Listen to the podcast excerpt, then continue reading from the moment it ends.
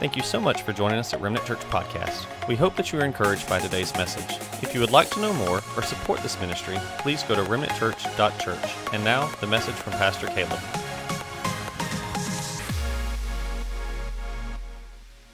Father, in the name of Jesus, I have nothing to say unless you speak through me.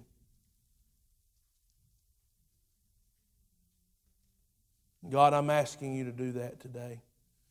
Lord, there is for me no greater task than to stand up here and to declare your word. So, Father, I ask that you anoint me today. And, Lord, nobody's too far gone, God. No matter what anybody's facing or what they're going through today, Lord, nobody's too far gone. Nobody's a lost cause. And Lord, may we remember today, Lord, that we've been rescued and not become so routine and just so, well, you know, it's not, it's just, I'm I'm a Christian and I'm just, I'm just, you know, I'll go to church uh, three times a month. Um, but God, we realize the miracle that you have done in our lives. It truly is a rescue. A rescue from Satan, a rescue from sin, and a rescue from self. And Father, I thank you today. May this gospel never grow uh, ordinary, simple, and plain to me. But God, may I always look at it in the light of the miracle that it is. And Father, we give you praise and glory for it all. In Jesus' name. And everybody said... Amen. Turn in your Bibles to Colossians chapter one.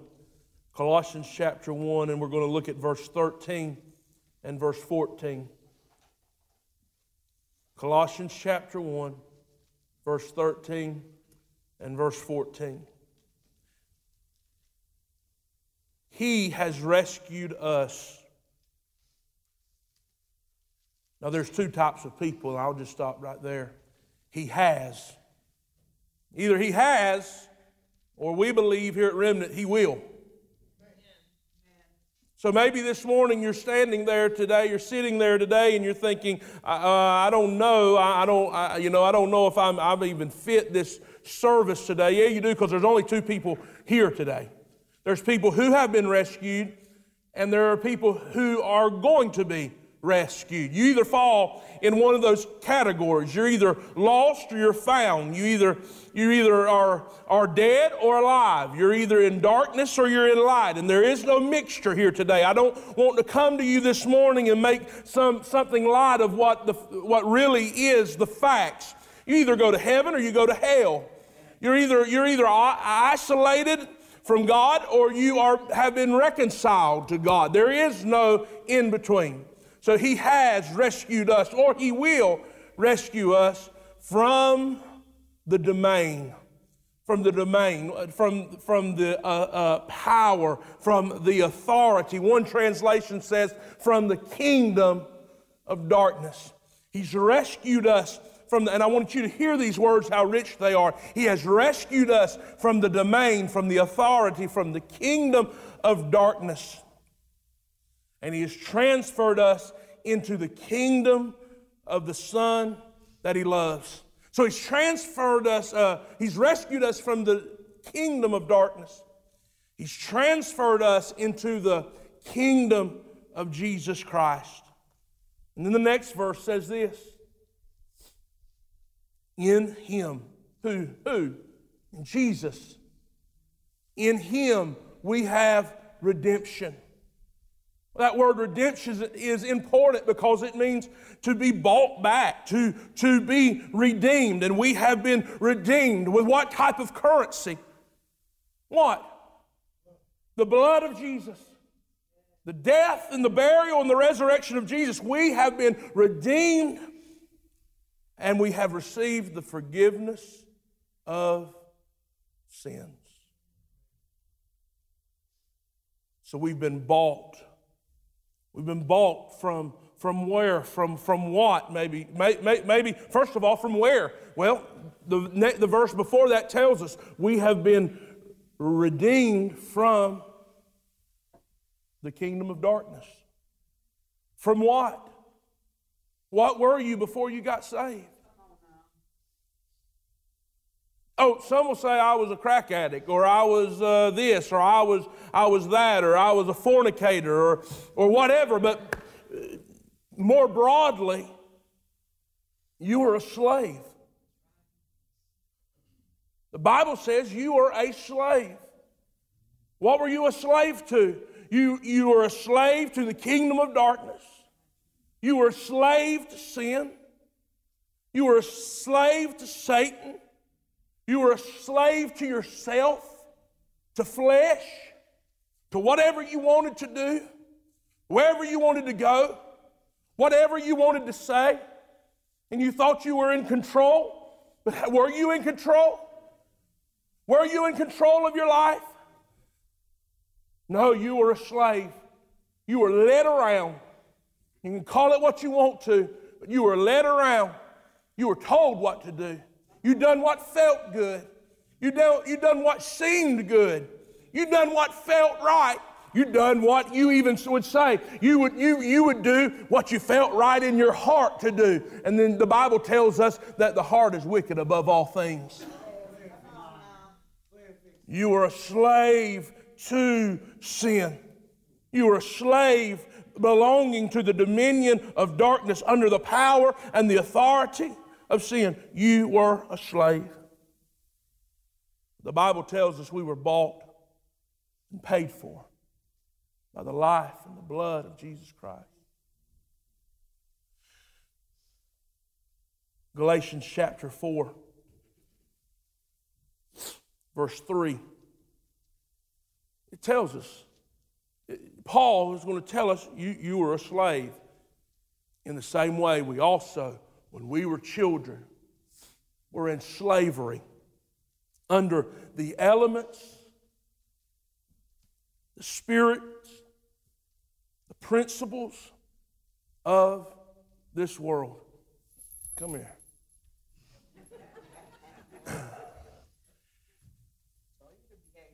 It said we were in slavery under the elements of this world. What does that mean? It's a system. This world, it has its own system. And we were a slave under this system. This system that does not work. This system that only produces bondage. That only produces slavery. That only produces sin. And, and, and it says we were a slave under this element. What, what, what, kind of, what kind of system am I talking about? I'm talking about the system of performance. If you read this in the, if you read this all in context, Paul is saying you were a slave under the system, the cause and effect, the performance system of this world, where you tried to do right, and you tried to get free, and you tried to be a better person, and you tried to be a better mom, and you tried to be a better father. But the more you tried, the more you failed. Come on, somebody. And you, the thing you were looking for, you could never find. And you tried to get yourself free, and you tried to get yourself out of this system that you're in, but you could not do it. Anybody know what I'm talking about this morning? You tried to be a better person. You went at night. You, sometimes you laid down at night and you just thought, tomorrow I'm going to do better. Tomorrow I'm going to be better. Tomorrow I'm going to go do this. And I'm going to go try that. The whole time there's a God-shaped void in your life that only God can fill. And you try to fill it with everything else. And you try to become a better person. But you, God's not looking for a better person. God's looking for a brand new person, a brand new creation that can only be brought about through the blood of Jesus. The same way we also, when we were children, were in slavery under the elements, the spirits, the principles of this world.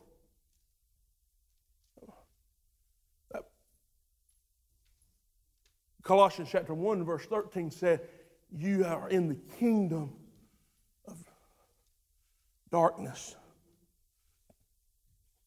Every kingdom, that's much of a kingdom, will have a fence around it. I like the kingdoms personally. We have it too here at Remnant Church. Um, when it rains, A moat. A moat. I like that. That's pretty cool where they got the moat around it and then they got the, you know what I'm talking about? Any kingdom, walk with me.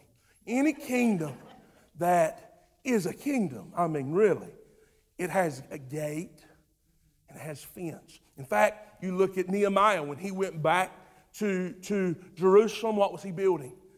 He was building the walls and he was building the gate. And the Bible says we were in the kingdom, in the domain, in the kingdom of darkness. So you know what I think about automatically? That we were in a place where we were locked. There was a gate, there was a fence around us, and we were locked inside that thing. The Bible says in Matthew, and you, uh, hold on just a minute, and, and, and gates are not offensive, they're defensive. They don't fight. They just say a gate and a fence. When, when you have a gate and a fence in front of your house, you know what you're really saying? If you got a gate, you're saying, uh, you belong out there and I belong in here. Right? I mean, that ain't what you're saying. And if you can come in here, if you got the code or the access to get in here, all my stuff belongs to me. It's inside this, my little kingdom. You got a little kingdom. If you got a fence, you didn't know it. Now you're going to look at your picket fence today and think, this is my little kingdom right here. This is my little kingdom. And it's because it's on the inside. So I want you to think, this man, this man here, he's a sinner. He is, oh, you're a sinner, man. You are in the kingdom of darkness. You are walled up, and there's a gate in front of you. But let me tell you something. The Bible tells us in Matthew that upon this rock I'll build my church.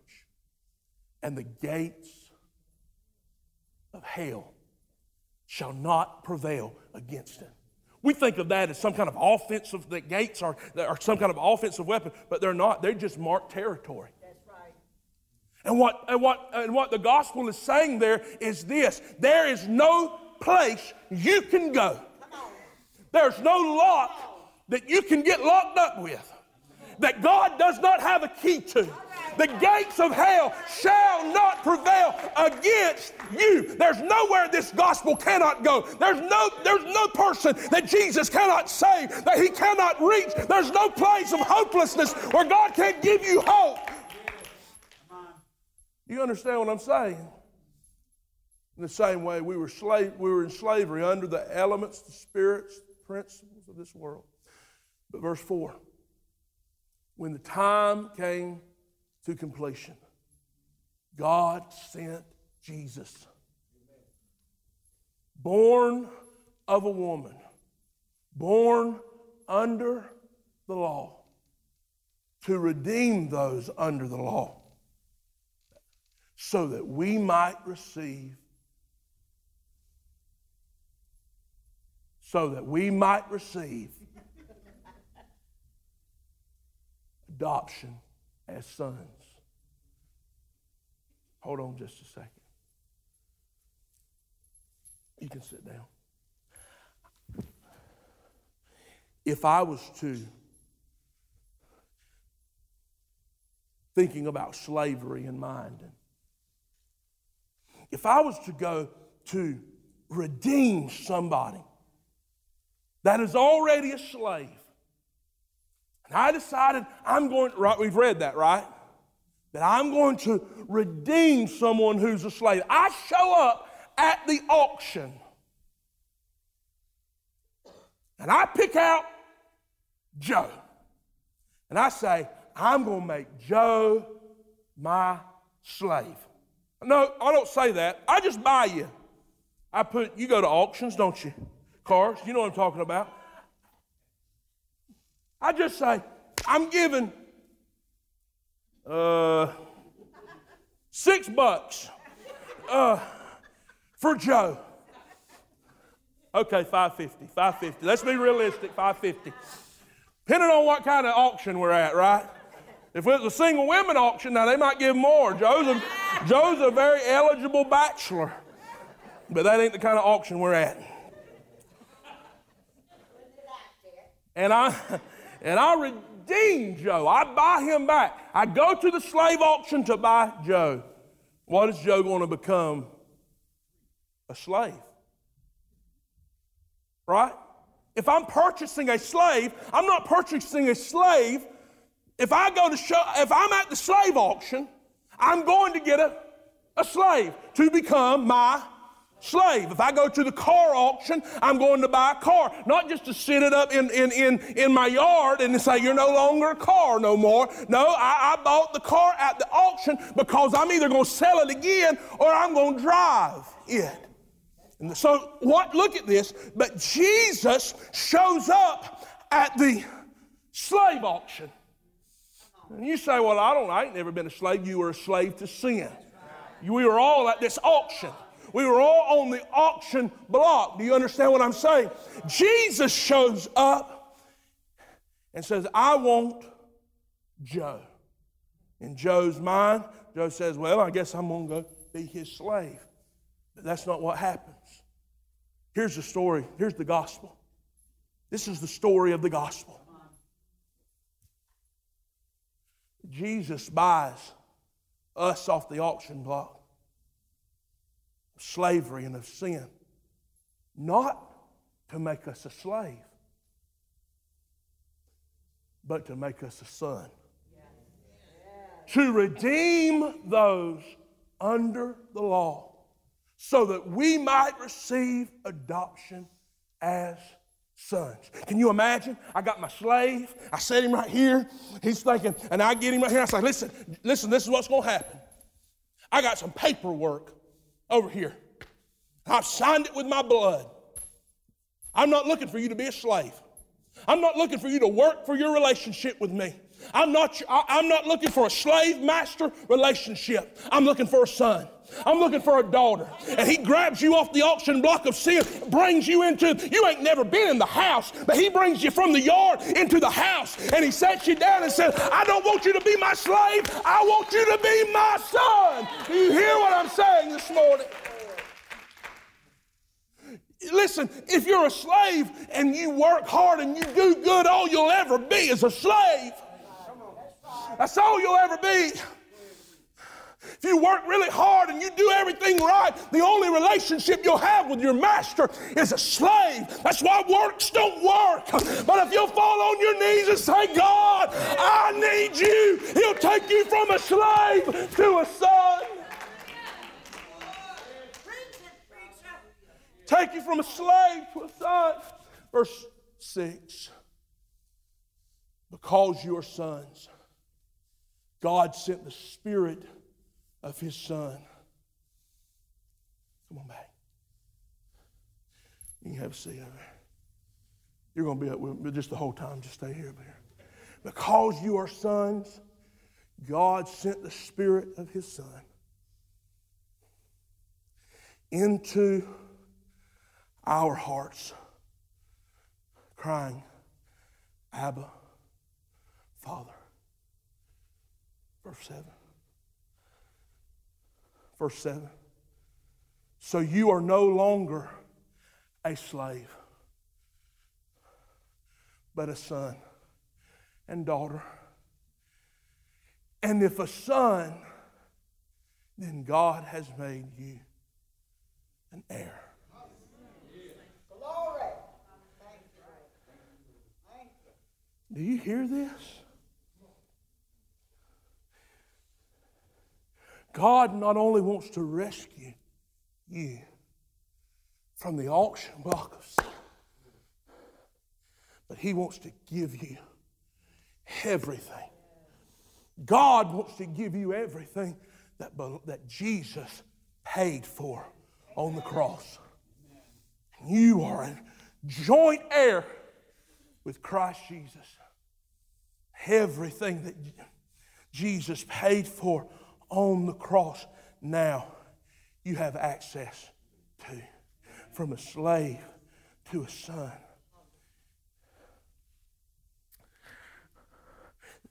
This is a rescue.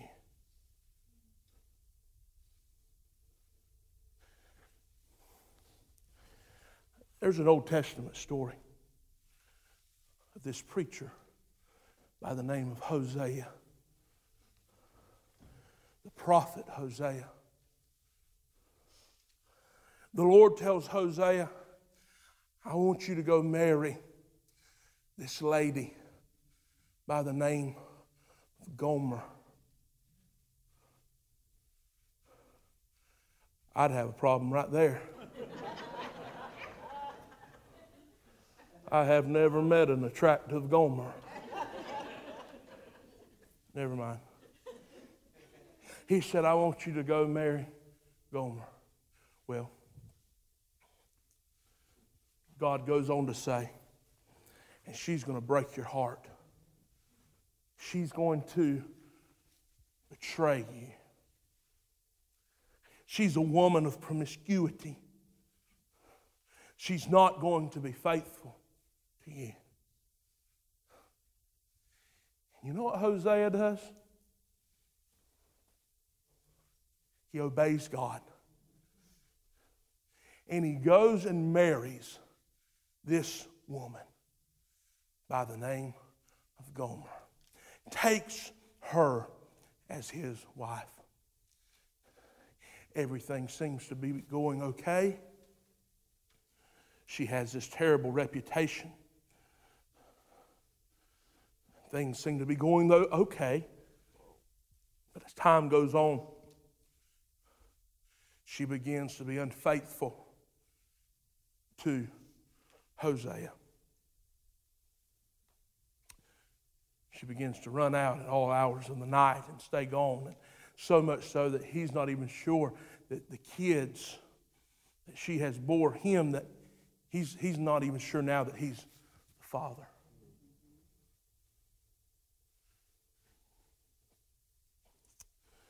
She gets mixed into the wrong crowd and winds up sold in, or going to be sold as a slave. Sex trafficking. And you know what God told Hosea to do? Finds out that his wife is in this situation. He, she already belonged to him. He was, that was his wife. They had made a commitment to each other. And it would have been easy for him to say, I'm done. I have made a mistake. I thought I could change her. I thought she was going to get it right. I thought we could do this thing as a family. No, but that's not what he done. The Bible says he went back to where she was, to the slave auction. And he's seen Gomer chained up, tied up, and he bids the highest price for his wife to bring her back. Well, this is a story of Israel, but this is also the story of me and you. You see, God, I got all kind of stuff today. God wants to, don't let me get your finger, set you free. Now, now notice, notice I didn't take a key and undo a lock. No, I snapped the chain. Because when God sets you free, he sets you free. Yes. Yes. Here, here's the problem, though. Like Gomer, we start picking the chains. Huh? Is this true or is it not? We start picking the chains back up. What? Why would we do this? There's two types of people. I lie. There's three types of people in here. There's, there's, there's, there's the person who has never been rescued. There is the person that has been rescued. And then there's the person who has been rescued but is picked back up their chains. A son going back to be a slave. Sound familiar? That's the story of the prodigal son. He leaves his father's house. His father's son goes and goes out and sins and lives a, a riotous life, spending all his money. And then he attaches himself to a man to become his slave. And he finds himself down at the, at the trough that the hogs eat out of as a slave. The whole time, he's a son. So, there's those who've been rescued. There's those who haven't been rescued yet. And then there's those who have been rescued.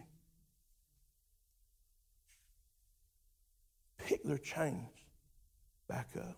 Well, I wrote down three reasons that I think someone would refuse rescue. The first reason I believe someone would refuse rescue, who had rather stay in their chains. You say, who in the world, if they knew that they could get rescued from slavery, would stay in their chains? Are you kidding me? I preach every Sunday to people who walk in chained up and they walk out chained up. So why, what would keep people in chains? What would cause people to refuse rescue? The first, first reason I believe in is the main reason, pride. Pride. I, I don't need rescue. There ain't nothing wrong with me. I'm not as bad as so-and-so. Do you know my brother? He's a lot worse than I am. Do you know, do you know, do you know so-and-so? Do you know that person in your church?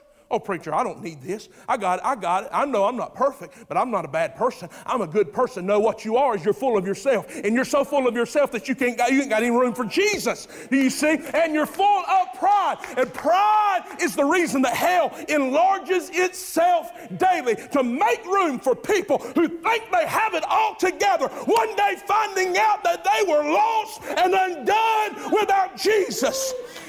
Pride will take you to hell. Pride will cause you to say, oh, I don't need no help. I don't need rescue. The next, next reason I, I, I believe will cause people to refuse rescue is acclamation. The chains wasn't that bad, were they? I mean, they kind of, you kind of started liking them, didn't you? Being told what to do all the time. Uh... Getting just used to bondage and being deceived that there is no other way. Come on, somebody. You know I'm telling the truth. My daddy used, well, he still does, but I used to coon hunt with my daddy. And when we were training dogs, young dogs, we would trap coons in a trap. One that they would walk in, a very humane trap. We would fix uh, a peanut butter and jelly sandwich and cut it in fours. And we'd take that, that, that little piece of peanut butter and jelly and we'd put it in there in the trap. Sometimes you'd catch other things. But the, what we were looking for was the raccoon. We would go and there he would be and doing all that. And he was mad. You know, one time, I'll never forget, we trapped this raccoon. Something happened. Because what we would normally do, Robert, is we would let, because it was a it was a puppy. The dog was a puppy. So we would let the raccoon out of the cage, out of its trap, and it would run off. And in about ten, fifteen seconds, we would let the dog, turn the dog loose. So it would be a hot track. You could, he could smell it, you see. Not, not complicated. Help makes it, trains him. He gets better and better. That's the idea. Well, something happened. We didn't go hunting for several days, and this coon stayed in this trap. Well, we went to take the coon out, We opened the little thing for the coon to walk out. And guess what? He wouldn't get out. He had become acclimated to the trap. He forgot how good it was outside of bondage. Oh, don't you know he loved climbing trees and eating berries and pooping out in the wild? I don't know why I said that. I mean, I guess he used it in the trap. I don't know. And maybe in my mind I thought he held it in the trap. I don't know. But anyway.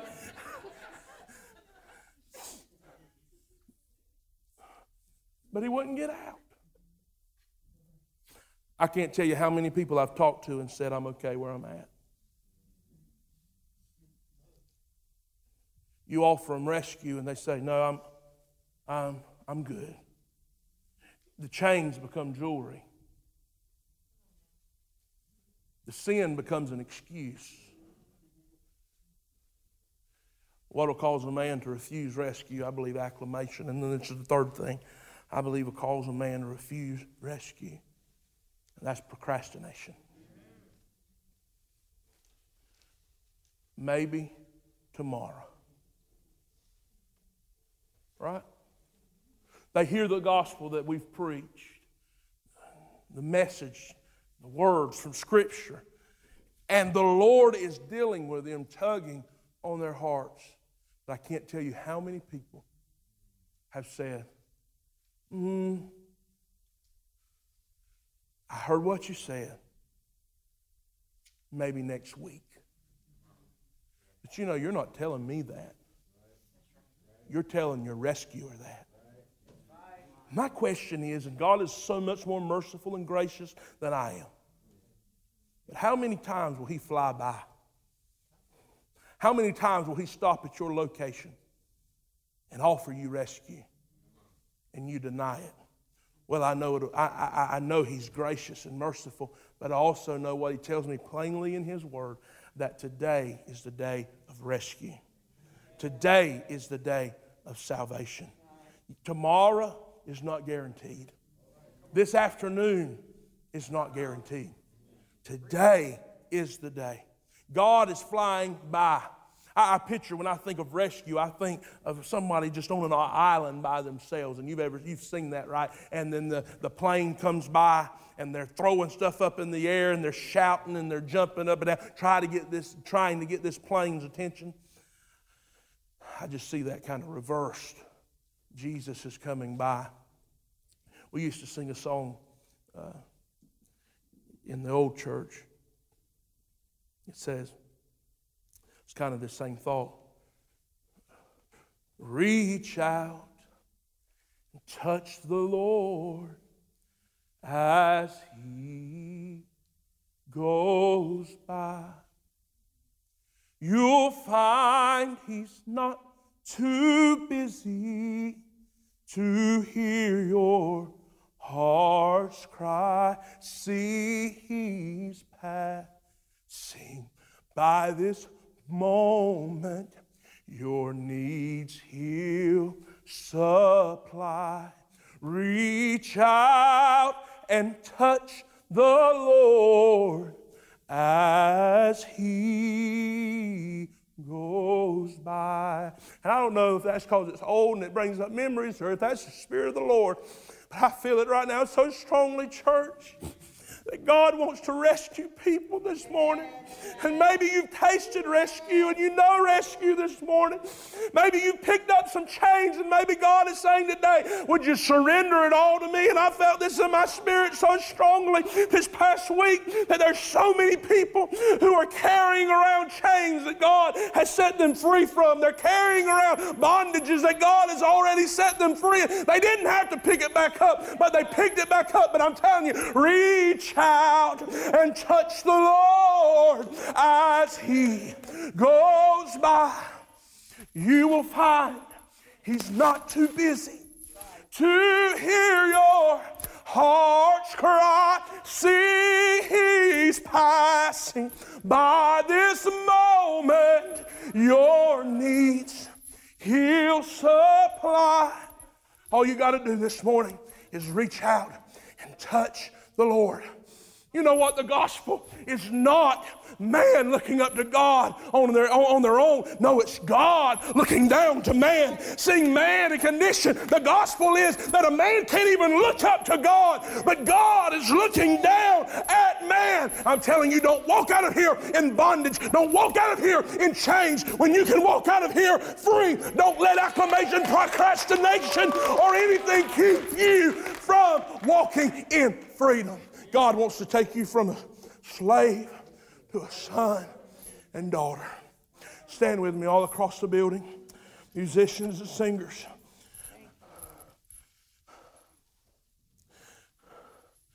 God has been dealing with me this week about complete, total surrender.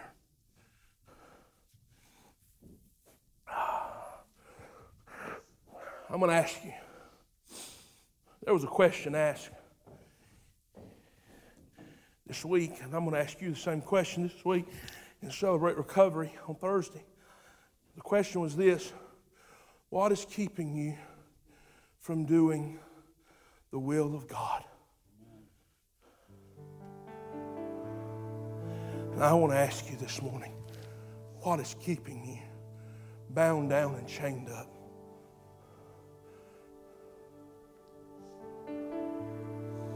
Hard to be a it's hard to be a ambassador and a church that makes an impact if we're walking around telling people about freedom, chains on us.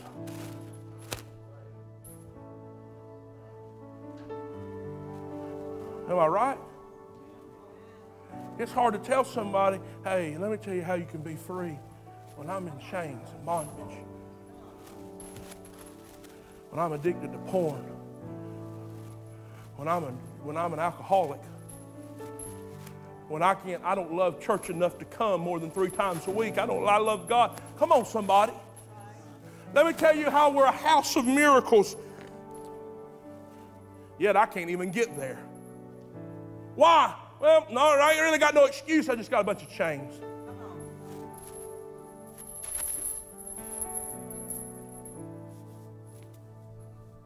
I'm not here to make you be my friend. I'm here to tell you the truth. And Paul said, do you hate me now because I tell you the truth, because you loved me at one time? And I don't understand what Paul's saying. Do you hate me now because I tell you the truth? Because later you won't hate me.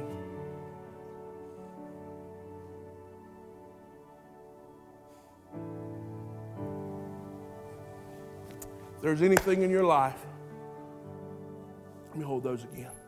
If there's anything in your life that's weighing you down, you need to come down this altar tonight, today, and you need to throw it down at the feet of Jesus.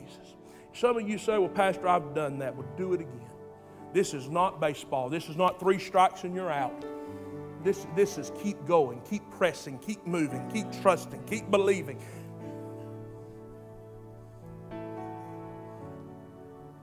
Father, in the name of Jesus right now, Lord, I open up these altars.